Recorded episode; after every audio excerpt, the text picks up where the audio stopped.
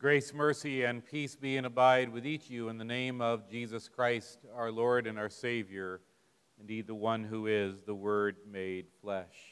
Amen. I uh, wonder uh, if you ever ask yourselves why uh, Christian pastors or church leaders at times emphasize so much why we want you to be a people who read the Bible, read God's Word. And I'll be uh, uh, cautious and not answer for other pastors and Christian teachers, but let me tell you why I believe it is such a priority, a necessity. And the reason is this because your life, now and then eternity, depends on it. Now, in our culture today, that might sound like some very strong words. But, my friends, this is the foundation. This is where we go for guidance, for strength, for hope, for understanding, for life. Word, the Word of God.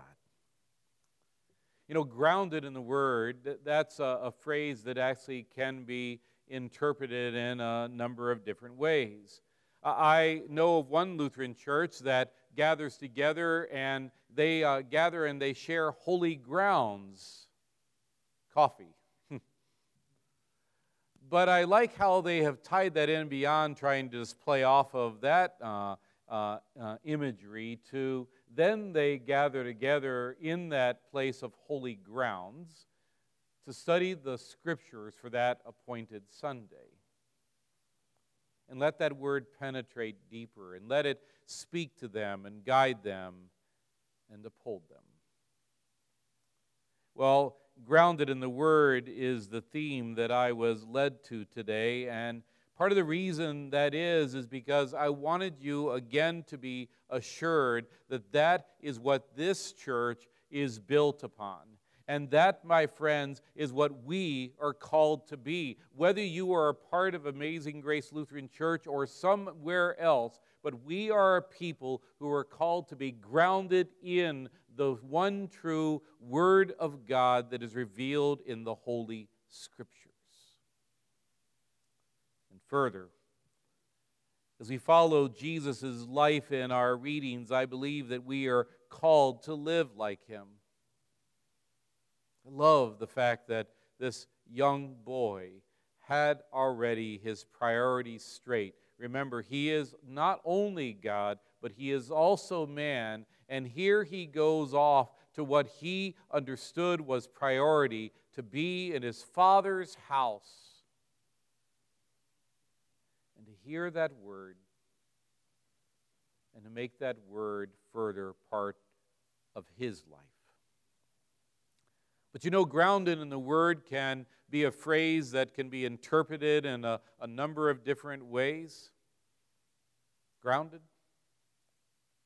Maybe ask a, a, a, younger person, ask a millennial, ask a Gen Xer, and they'll do one of two things. They'll either make you think of a definition you, you know, were not aware of, or they may take you back to remembering a definition you well remember. Because, see, grounded often has negative connotations to that word. You know, such as, you know, uh, if you look at the thesaurus, it'll tell you stranded stuck, like the Boeing jets, stuck on ground? Or how about grounded as in punished? And I certainly remember that one, my father saying, and you're grounded for two weeks. Negative connotations.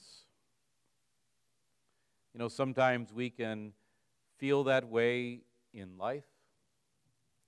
But I want to offer you a, a, more appropriate understanding of the word grounded in the basic English. Grounded is used to describe a person who is sensible, a person who has good understanding of what is truly important in life, grounded. I wonder what some people would say about you and me who know us about what we are grounded in. Whether we really are rooted and founded upon that which is most important in life. The picture that I see when I read this definition is one of believers who are hungry. Of believers who, you know, gather together and who gather around that very word. People who allow that word to speak to them, to mold them, to shape them, to change them, to embrace them, and to love them. By the way, if you've not heard me say it, and you very likely have not, may I suggest it? Bring your Bible. Write in your Bible. Highlight your Bible. And if you've gone to the electronic world, then feel free to bring your iPad, your tablet, your phone. Just don't go to Facebook and all unless you're posting something about my sermon. But seriously, every day you and I have this incredible gift from God at our very fingertips. And we are given that gift to be grounded in. I, um, I can't be reading and thinking as last night I went to bed and not have arise in my mind Jesus' words when you know he says man does not live by bread alone but by every word that comes from the mouth of God in Matthew chapter 4 But how often we strive to do just the opposite, isn't it?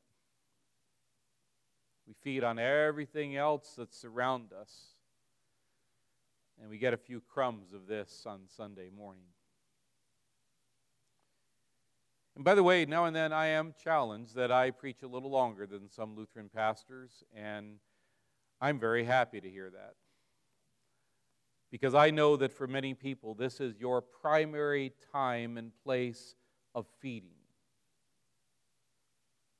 But I want to encourage you, even before I go through this whole message, that that should not be the case. That every day your Lord wants to love you. Every day He wants to wrap His arms around you. Every day He wants to get into your life and into your heart in His Word. And if you think I've figured all this out and have it down perfectly, you don't know me then. Because I'm running with my agenda and activities and, you know, own, you know, agenda and then rework responsibilities. So I've got to find several different ways in order to keep me going back here to get me grounded. One, did you know with your um, phone and your Bible app, it'll read to you the Bible? Guess where I'm listening often? It's very easy to turn the news on in my car or music, but if I consciously make an effort, let that word speak to me. Now, yes, sometimes while I'm complaining about the driver in front of me, I'm not listening fully, but I'm getting far more than I would that if I did not have it on at all. Or how about on the same Bible app I have on my phone, I listen to many of the devotionals. Some of them are there to read, but others you can pick are audio. And so as I have that 20 minute drive here and back, that's what I'm spending my time with. And I continue to be amazed and thankful for how often that word and those devotions turn into prayer. But it's a daily, ongoing battle to stay grounded right here. Truth is this at times we all face challenges individually and together, whether, you know, as a congregation, a community, or a nation. We all face challenges. And so it's easy to think, you know, grounded as stranded or stuck But through the gift of God's holy word, we can instead find ourselves confident and enlightened with what's truly important in life. And then, with an open heart, hear these words from James chapter 1. Whenever you face trials of any kind, consider it nothing but joy, because you know that the testing of your faith produces endurance. And let endurance have its full effect so that you may be mature and complete, lacking nothing. I got to say, through life's trials and hardships, chances and changes, hopes and disappointments, faith and commitment remain. You see, the writer of James was right. Faith is often tested, but this is also true. The Word of Christ, in it, we come to understand what is truly important. We are grounded. James or Peter also goes on then to say in 1 Peter 1:25, the word of the Lord remains forever. So you seen anything change in your lifetime? Values, importance of family, lifelong friendships, a sense of true community, what's of value and what is not. The word of the Lord remains. So hear me, and I mean this sincerely. This message isn't, you know, let's feel sorry for us as believers. It's not a message of hopelessness. It's just dealing with the reality outside of Jesus so that you and I can see the power of faith in Jesus, the one who is the Word made flesh, and of being grounded in His Word. Friends, there is a message of hope for our world. There is a strategy, not just for survival, but to thrive in the midst of the chaos and the changes and everything that's going on around us. So, if you're asking maybe when some of those things hit you on the news or in your own life, what can we do? How can we survive? Where can we turn? That's a question that Paul says you can be sure of right now. In 2 Timothy chapter 3 verse 16 he says, "All scripture is God-breathed and is useful for teaching, correcting, training in righteousness, that the man of God may be equipped for every good work." All scripture So many of us have, you know, made an effort, and very likely we maybe got through it, except for maybe some of the genealogy and read the whole thing. But even if you just focused in on the, you know, pericope three-year reading cycles that most of our churches are in, how often are you like me amazed that you're hearing something read again, or you're reading it again on your own, and you're like, never heard that before? That never caught me that way before. That's the living word, still active, still speaking to us here and now. So I'll say this the answer you and I really need when our lives defend, depend on it is not going to come from politics or our government. Oh, by the way, I know there's no surprise there, right? But how many try? And it's not going to come from your own strength or giving it your best. Yes, my friends, more is demanded than that. Trust me, history is clear on this, and of course, the Bible is clear on this too. We need to have strategies not just to survive life's chaos, but to thrive even in the midst of life's chaos and challenges. In our everyday world, people, I believe, are beginning to see through the empty promises of progress, of new technology, new intellect, new information, new insights of living life on their own terms and their own way as if we ever could. In a whole host of ways, people have been made aware then of the possibilities of our modern day as well as aware of the new dangers. But more and more, we are seeing the need to prepare for things to come, the parts of life that can't be reduced to an email or a Facebook post.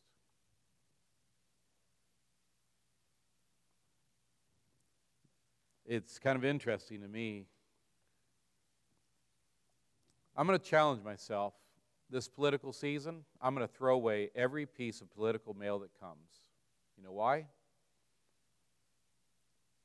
Because it seems, from what I am observing, and I won't give you some stat on it, but I think people are voting purely based upon nuggets without checking them out.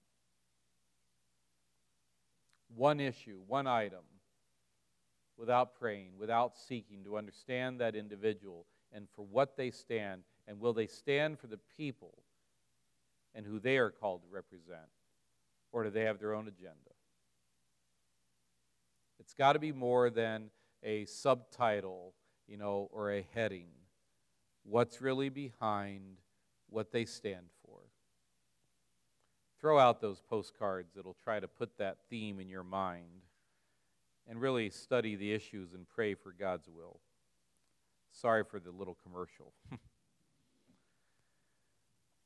My friend, there is an answer, and it pertains to the things that really matter life, faith, love, joy, peace.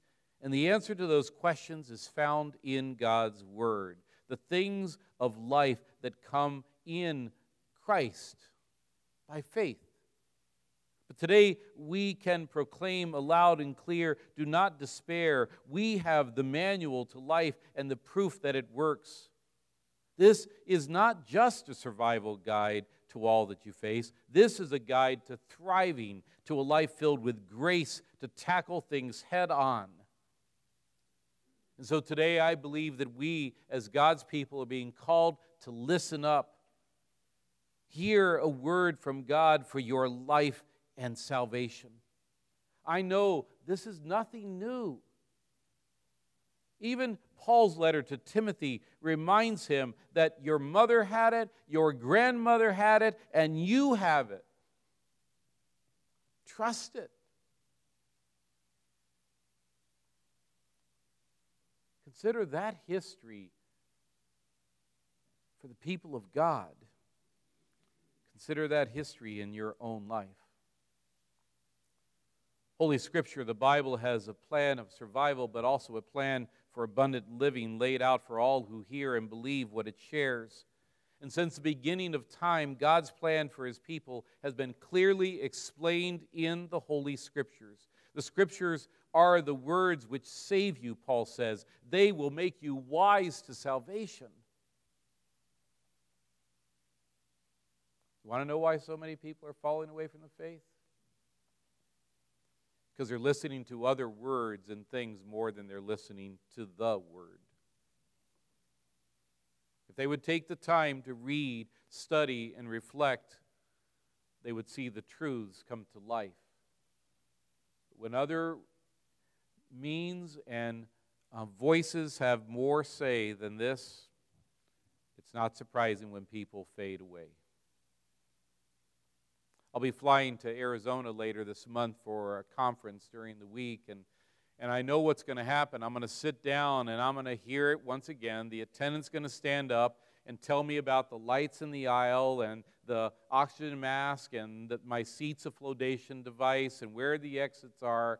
And you know what I'm going to say to myself, like probably you're going to say? I've heard this all before. Why do I need to hear it again? But, my dear friends, the truth is this there might come a time when every word they are saying will matter, so I better pay close attention. There are words that you and I need to hear over and over again, right? Those are the words that you usually need to hear when all hell is breaking loose, Well, my friends, the Bible is the kind, that kind of word, and it is more. But not only for survival and thriving, this word offers real armor and real protection for life, a true guide in every way. Wouldn't you like to have a word that deals with those questions that you are asking yourself right now, deep inside, that nobody else knows? Grounded in the Word. It's where we find those answers, it's where we need to be. And then one last blessing of being grounded in this Word. Yes, it has the answers to our questions. Yes, it is the sword of the Spirit, the very Word of God that which we can stand against Satan's attacks, but more importantly, through this word, there is a strong foundation for life now and in eternity. In a world of disinformation, misinformation, changing values, the Bible grounds us upon a rock solid foundation upon which we can stand. We can depend on it to shape our faith, to guide our thoughts, to direct our actions. We can trust it to bless us and guide us home. So, why should we be grounded in the Word? Paul says, because it is God breathed, full of God's Spirit and life, able to make us wise for salvation through faith in Christ Jesus. The Bible provides a strategy for survival. It's the only weapon that can defeat the devil, the world, and even the struggles of our own flesh. Finally, it is the one thing that is able to break hardened hearts and replace them with hearts filled with God's truth and love. You see, God's Word is alive. The Word was made flesh and dwells among us. The Word holds on to us and it will not let us go. So be grounded in the Word in your daily life. Get to know the Word with me here on Sundays, in the Bible studies, and in your own personal daily study. Get to know Jesus with me. You'll be glad you did now and forever. Amen.